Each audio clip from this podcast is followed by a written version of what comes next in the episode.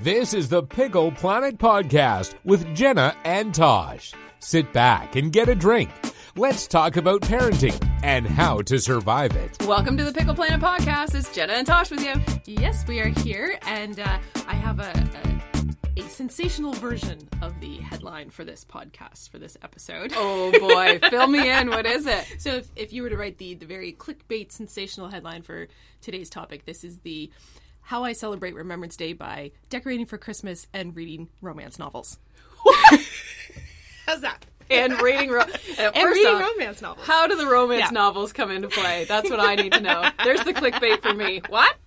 so so i think that it's actually a very valid I'm not saying you know don't go to remembrance day service and stay home and read romance novels Right, right, right. Mhm. Yes, yes. but um, that's what i've been doing this week is reading romance novels and there's a woman named kim mills who is based out of edmonton and she's a military wife her husband's in the army and she writes this fantastic website called she is fierce and she writes romance novels and she writes them about people in the canadian military not real people like it's Right, fiction right.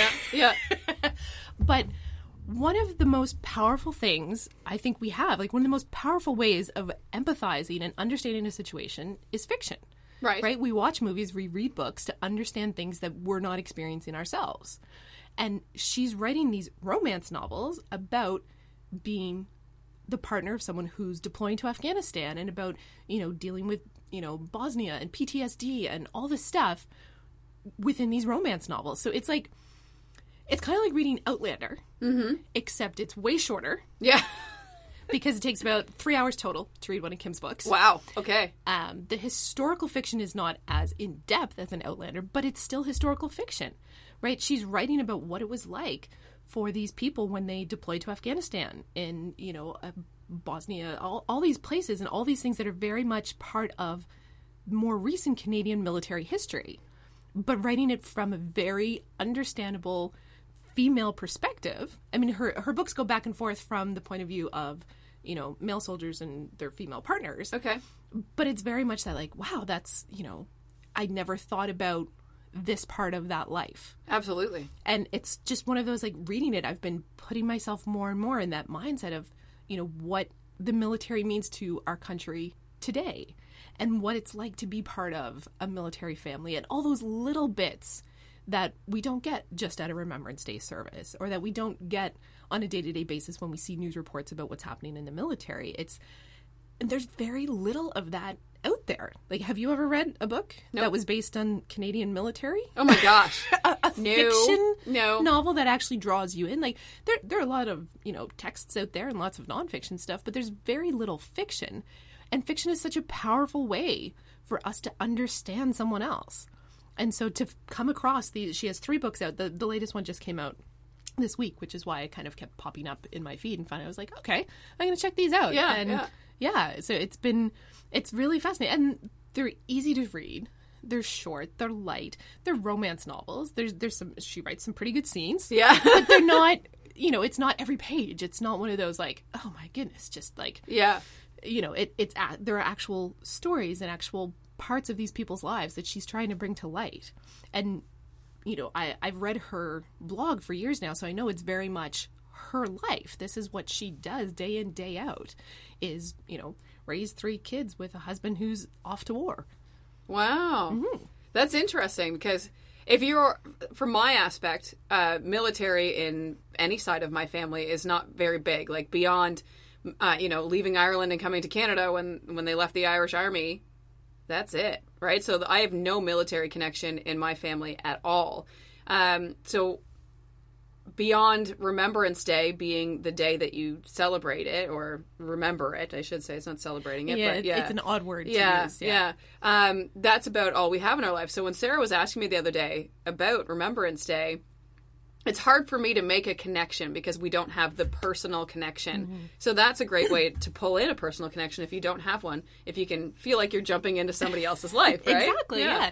And so I think especially for people our age, the books by Kim are so accessible because I remember what it was like when friends of mine were deploying to Afghanistan and I remember what it was like when this was all over the news and I have you know, somewhat closer connections. You know, one of my really close cousins is, you know, still in the army. One of my best friends is a naval officer. You know, I've I've had connections with the military before, but reading her books is very much that more personal side of things, mm-hmm. which I think is, you know, the story that's often undertold when we do talk about, you know, Remembrance Day, especially, still focuses more on World War II and you know battles of the past and and more and more I think we're starting to hopefully look at it in a broader picture but I think there's still a lot of people who forget that you know there are hundreds of people right now deployed Canadian military personnel that are deployed and that are away from their families because they're in training or they're you know there, there's so much that goes on day to day that the World War II, World War One stuff becomes more and more distant memory for us, there's still a lot that we can focus on and look at and learn about and remember. And one of the things that you know has always been really great for me to talk to the kids about it is finding a couple really good books again, mm-hmm. right? Books that were not romance novels, Right, obviously. you might not want to read these to your kids. Um, but you know, there's a couple really good kids books about Remembrance Day, and there's one called uh, "Proud as a Peacock, Brave as a Lion," and that one I read it at the library and loved it so much I picked up a copy. So we now have it at home. And so every year we bring it out. And that one is more about it's about this young boy watching his grandfather get ready to go to a service Okay. and talking about how he's as proud as a peacock when he mm-hmm. puts on his uniform and how he must have been brave as a lion and and it's very relatable to kids but it's also very evocative and it's it very much just shows you know some of those traits and some of those things that you want to talk about on a more serious level but in a way that they get and that book in particular when i read it it's just like yeah being there watching my grandfather at remembrance day services and going to the legion and Yeah. and all that. But you know, especially you know this day and age here in Moncton, there's not a whole lot of connection to the military for a lot of people who live here. There, right. there's not the same kind of you know even years ago there was much more of a strong military presence here in Moncton, and that's you know that's gone by the wayside now. And there's there are very few and far between people that have those close connections. So it it really does make it that much more important, I think, for parents like us to find those books or to find those things that we can make those connections for our kids so that it's not just a memory for them or something that, you know, they, they can't put that face to, right? It doesn't just turn into being a day off. Mm, yeah, and it's not just about old people. Right. Right? right. I think that's the other thing, you know, a lot of a lot of times because there was such a focus on you know World War II veterans and and also it's a reflection of who has time to come into the schools and you know there are people that are off doing their jobs yes. but it's you know the retired veterans who can come into the schools and but then it becomes that association of oh this is something for old people. Mm-hmm. and it's not. It's something that that's current for everyone. Absolutely, and it's something that that shouldn't be forgotten. And growing up in Ontario, where it's not a big deal, yeah. I, I shouldn't say that, but it feels like it now that I live out here. When I first moved here, my I moved here uh, at the end of September. So then, come November, there's a day off, and I was like, for, for like I understand that it's Remembrance Day, I get that, but you guys have a day off for that, which and and so we should, and it should be that way in every province. But that's the Ontario mentality, right? Of go, go, go. Yeah, we well, can't take it a was the moment same to thing. stop. Yeah, when I moved to Ontario years ago, and I was like, "What do you mean you yeah, go to work on Remembrance Day? Like, no, you're supposed to go to a service." yeah, exactly. and I don't know. I'm more and more. I'm kind of like on the fence about that whole whether it should be a day off or not, Mm-hmm. because I think. I think there are those people that see it just as a day off Oh, and they don't do anything about it. I think so I think in some cases it can be more powerful for it to be, you know, a remembrance day, a, a day that we honor something, but you still are in school or at work, as long as then the onus is on your work and your school to actually use that day to focus on it right, exactly. in some way. Yeah, and to to actually do the eleven o'clock. Yes, the, Yeah. the and I think you know if, especially for kids who aren't necessarily going to have parents that are going to take them out to a service, mm-hmm. I think it's more powerful for them to be in a classroom where that's recognized. And now our schools are fantastic about doing it. Yeah. You know, on days leading up to Remembrance Day, they don't not do a service because we have the day off. Right. but I think there's a lot of power in being in a group setting. I think on a occasion like that. Yeah, absolutely. You can you can see the intensity of it, if that's the right word. You can see the intensity of it for other people where it does mean more to them than it does to say my children that don't have the connection to it. Sarah uh, this year is in uh, like Girl Guides. She's joined the Girl Guides troop, and uh, they do something on Remembrance Day, and I thought that's fantastic. This is absolutely great because, in other words, I mean, I would I have never taken them yet to a service. I've always wanted to, but they're little, and I almost like you know the somberness of it. Um, you worry about how they're yeah. going to react. There's a there was a really great article a couple years ago. A woman named Jen Panarski. I think I'm saying her last name right. Sorry if I'm not. I'd have to look it up. but Jen uh, wrote an article for Today's Parent a couple years ago when her kids were little. I think they were like four and six, maybe, when she wrote it. And it, it was her struggling with that idea of, you know, do I take my kids who might be fidgety and loud and seem disrespectful to the service? Or is it more disrespectful if I don't take them? Right. Right? It's Yeah. that, and it's one of those, I- I think the default should be to take them, but we're also worried about that, like, you know, that one person in the crowd who might give us the side eye because our kids are making noise when they're supposed to be quiet. Mm-hmm. And it's, it's so hard because I'm in the same boat. We have not taken our kids out to one of the services. We we read books, we talk about it, we you know we're quiet during that moment. Mm-hmm. And we've been very lucky that they've always had something at preschool and they've had visits with a veteran who sat there and talked with them. And so we talk a lot about it. Yeah. But I've been in that same, I, I can't quite cross that bridge of being like, no, I, I'm going to, I'm going to brave whatever mischief they might get into by taking them to a service. So it's, I, it would be very nice for them to, you know, be in a group that was going to keep them in line. yes, yes. Well, that's it. And and they said like you can just drop your child off if you'd like, so that they pay attention to what's going on, as opposed to the you know the opposite. So it might be something that that uh, I do, but I feel like at least I should stick around. Maybe Aaron stays home with Jay or whatever, right? And and at least I stick around. So we'll see. I'm in, I'm interested and excited for her at the same time because she she's excited about it and she's excited about the whole thing, like making poppies at school. Um, and they'll have a group come in and talk to them t- this week about it. So it's um, oddly enough an exciting time for a child as well, especially when they get to be a part of it. I think it was really great a couple years ago. Was it two years ago now when they did the big display at the Coliseum? They did a big display at the Moncton Coliseum, and I think they had it open on Remembrance Day. They certainly had it open in advance of Remembrance Day.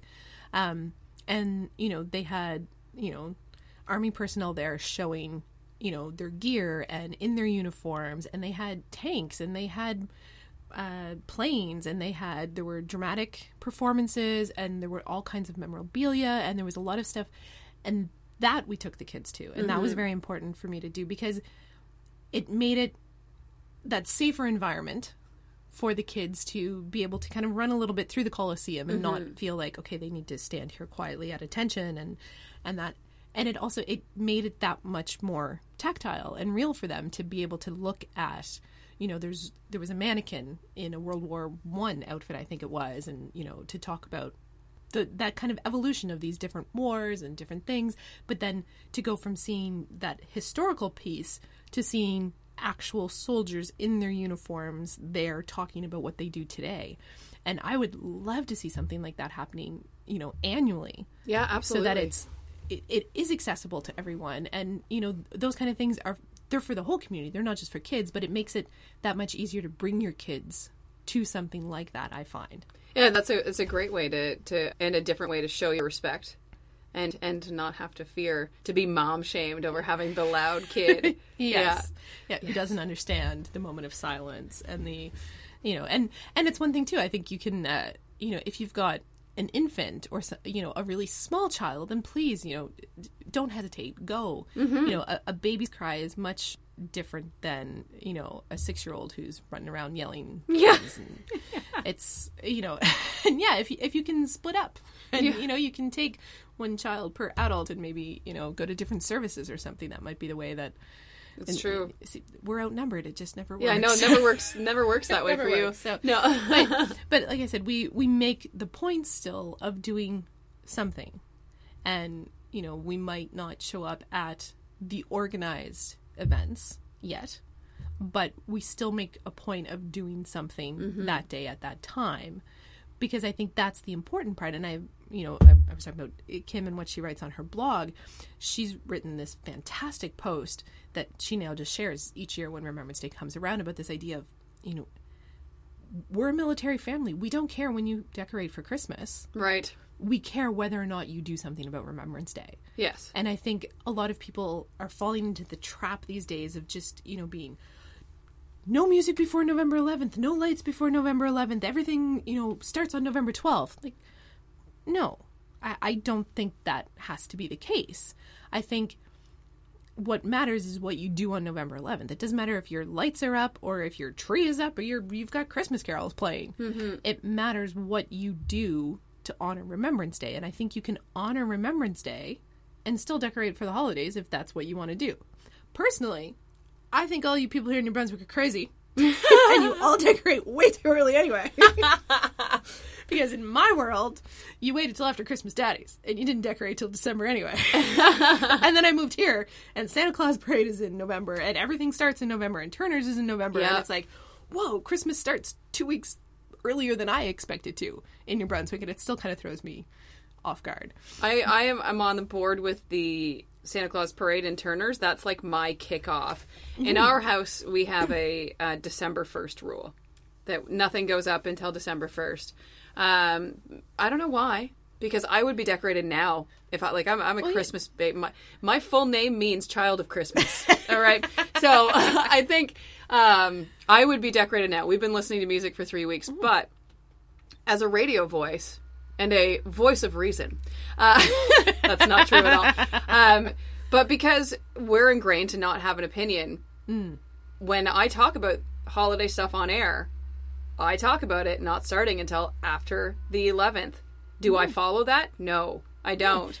But Well, and and it's one of those things. I think it's become this kind of touchstone, and more and more, I'm seeing veterans and military families speaking out and saying, you know, it it really doesn't matter to us whether or not you decorate and when you do. What matters is that you're taking that time on November 11th to honor you know those who have died in service and those who are still serving you know that's uh, now I, I completely agree that you know yeah we don't need to be all out christmas carols and decorations and Right. everything before remembrance day but if that's something you want to do i don't think you should be hounded about it either. I think it's it's really much more about what you're doing about remembrance day. And i think that that's where you know this whole backlash came from of you can't decorate before November 12th it was like well no it's not decorating that's keeping people away from the services. No, right? not like at that's all. the issue is you know the people who are not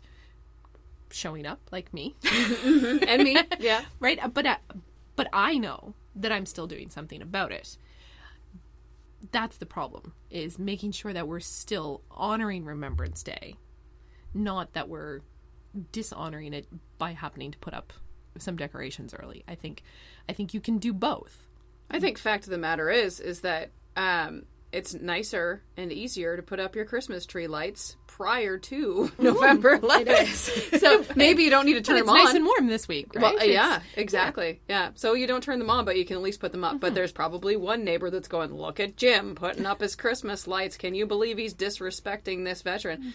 and, you and you have no idea how he respects veterans and what he does to honor Exactly. the memory and what that means to him and you know what there are some people who probably have really valid reasons why they don't sure. do something big on remembrance day as well. And i think i think we have to just be more mindful of that not going from one extreme to the other right? That we just need to be more respectful of each other.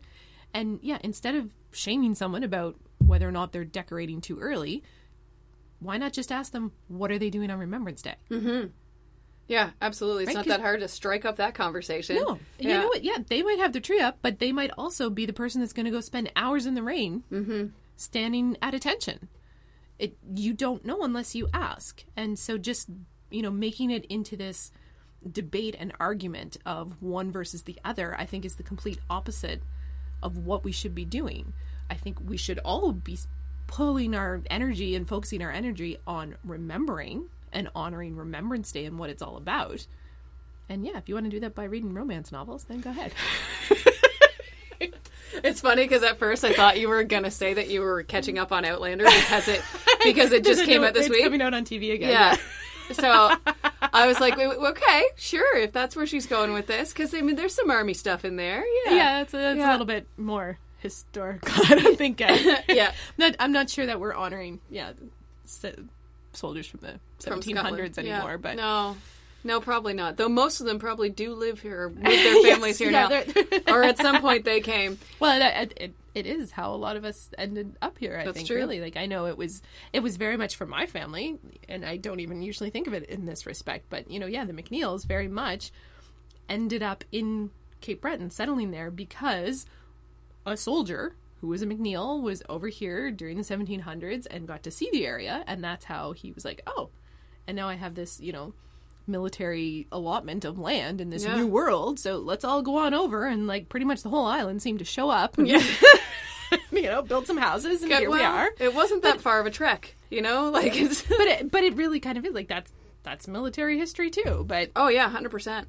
We used to live um, on on Hillsborough Road before you get to the sewage treatment plant, and the guy beside us, his family had been on that property for years and years and years because it was a military plotted piece of land. So they owned where he was to the high water mark, which obviously over the years on the petty has changed quite significantly. Yep. Uh, I believe it was actually still a major waterway when they got that property. Now they own a heck of a lot more land. Uh, but yeah, back then, Point Park, full of military people, yeah, um, over by the hospital, all military houses, and that's just all. It's all seemed to have gone right. yeah. Did Now they- that now the few military families that are here are scattered, and you know we we heard from a, a listener and a reader uh, after our podcast with Lynn about you know having a partner who works away. And talking about being a military family based here in New Brunswick now, if you're not, you know, in the Gagetown or Oromocto area, then yeah, you don't have all those family resources and those other military families around you. And I can't imagine how much more isolating and difficult that is in this day and age where, you know, at least if you're in you know, if you're living on base or near a base, there are a lot of resources that they try to make available, and and I know there's still issues with that as well for people. But when you're outside of those communities, it's that much harder to have people who understand what you're going through, and yeah, it's uh, I think it's very different than the community was here even 10, 15 years ago. Oh yeah, I'm just thinking a, a really good friend of mine. She's she'd be 40 this year. If you're not, I'm sorry. Uh, anyway, but same thing. They like she was born in PEI and they moved around base to base to base to base, and that's how they ended up in Point Park um, because her dad worked at the base that was. Point Park. Yeah, uh, for a long time, and and that's only been probably 20 years that she's been in Moncton. So it's not or Riverview, I should say, but it's not been that long. But I can like the stories that she told me growing up on bases. You know, uh, the phrase "it takes a village." That's their village, right? And you're right for these people that you know are one ofs, not living on the base but living elsewhere, and your husband's away or your wife is away or what have you. If you don't have your village around you, it makes life a heck of a lot harder for sure. So you should pick up some romance novels. yeah, you yeah. You, I, I read mine on my phone. It's very easy. It's, it comes around with me. Yeah. and it does, and it tells you even when you're on the uh, the Kindle app, you know how long the book is expected to take. Are you to read. serious? It does, and down the corner, it's like you know three hours and fifteen minutes remaining in this book or something. I don't even know that any of them were that long, actually. That's really neat, but they're though. around like the three hour Yeah. mark for like, reading. Look at you, you're speed reading. Yeah. This is only going to take you two more hours. Yeah. but but they are they're they're very uh, they're very interesting to read those books for me to kind of put myself because I you know I have friends who are serving now in the military mm-hmm. and you know I I see their and it is mostly men that I know that are still serving. I knew some women who were, but now it's mostly men who are serving. And I see, you know, their wives when they're deployed, or I see their posts when they're deployed. And see, I have that, you know, just kind of that outside sense of mm-hmm. what it's like to be, you know, waiting for those staticky sat phone calls and, you know, not knowing, you know, yeah, what holidays people are going to make it home for or that kind of thing. And and what's happening when that person is away and just having that kind of even being on the edge of it like that made reading these books so much more powerful to me. And yeah it's not the romance scenes which are fun but Yeah. it's but they're- I, it, it's well done.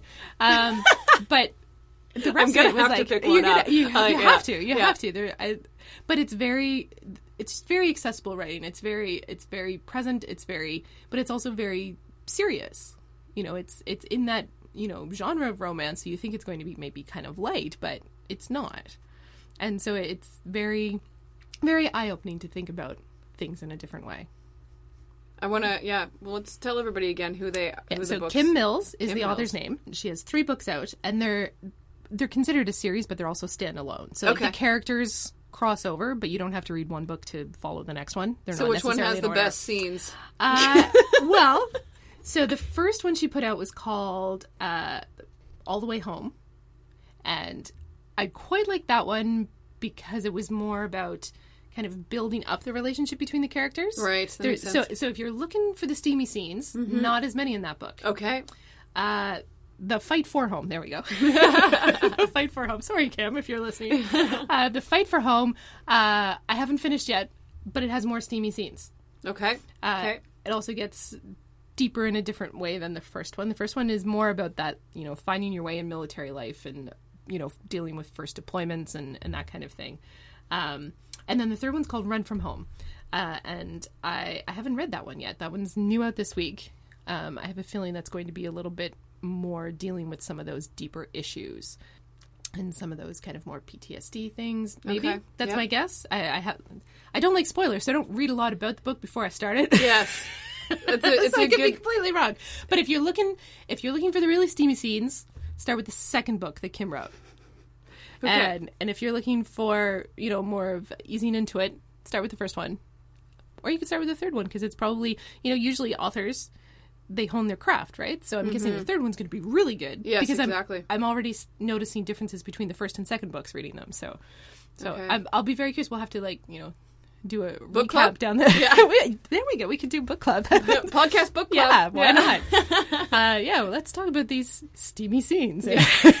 Yeah. If you want steamy scenes, pick up the Outlander books. That's that's my Yes. suggestion. But uh, very much uh, the way Kim writes her steamy scenes reminds me a lot of the Outlander ones. Like they're not good, They're yeah. yeah, they're they're, not not, over the top. Yeah. They're not dirty. They're just like that. Like oh yeah, I can imagine. yes. The rest of what's going on here. Yes. Yeah, exactly. that's, Yeah.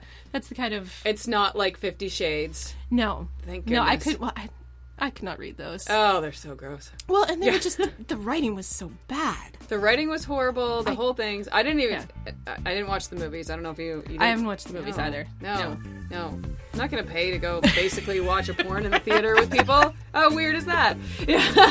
Hey, you watch that at home on Netflix. Come on. I can't even do like Thunder from Down Under coming back to oh, town. yeah. And last year I went to introduce them, and I couldn't even stay because I was so embarrassed. like, I was like. I- It's like they took me backstage before they started to get like a group photo, and I was like,